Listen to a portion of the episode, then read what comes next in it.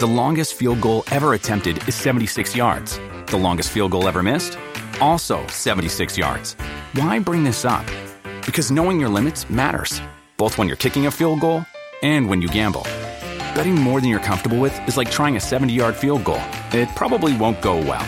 So set a limit when you gamble and stick to it. Want more helpful tips like this? Go to keepitfunohio.com for games, quizzes, and lots of ways to keep your gambling from getting out of hand.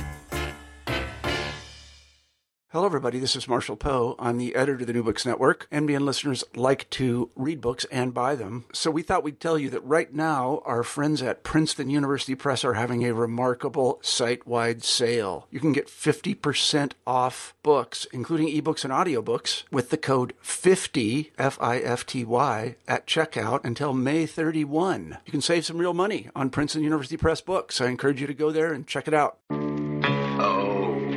It's the New Books Food podcast.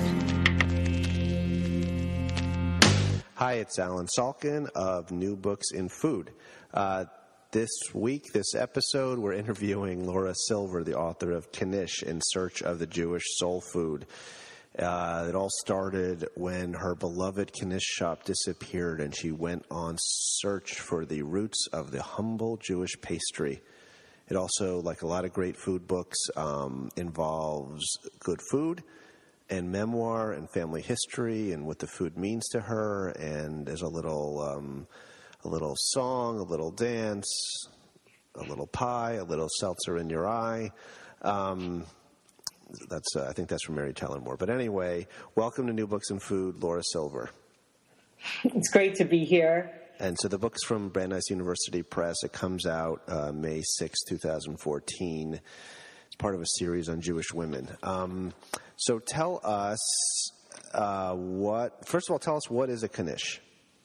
A knish, as you may or may not know, is a wrapped pastry. I like to think of it as a pillow of mashed potatoes surrounded by a skin of dough. Now, a knish can take a lot of forms and it can have a lot of fillings. It can be round or square. Knish can be oval. It can be filled with savory filling or sweet. The most popular knish is undeniably potato with onions, an onion strewn potato, mashed potato innard. And the other, another, other kinds are kasha, which is buckwheat. You can also have knishes with a sweet cheese. But beyond the specifications of the knish is what it really represents. And this pastry, like an empanada or a samosa, is a repository for filling, but it's also a repository for stories and memories. And, well, what are yours?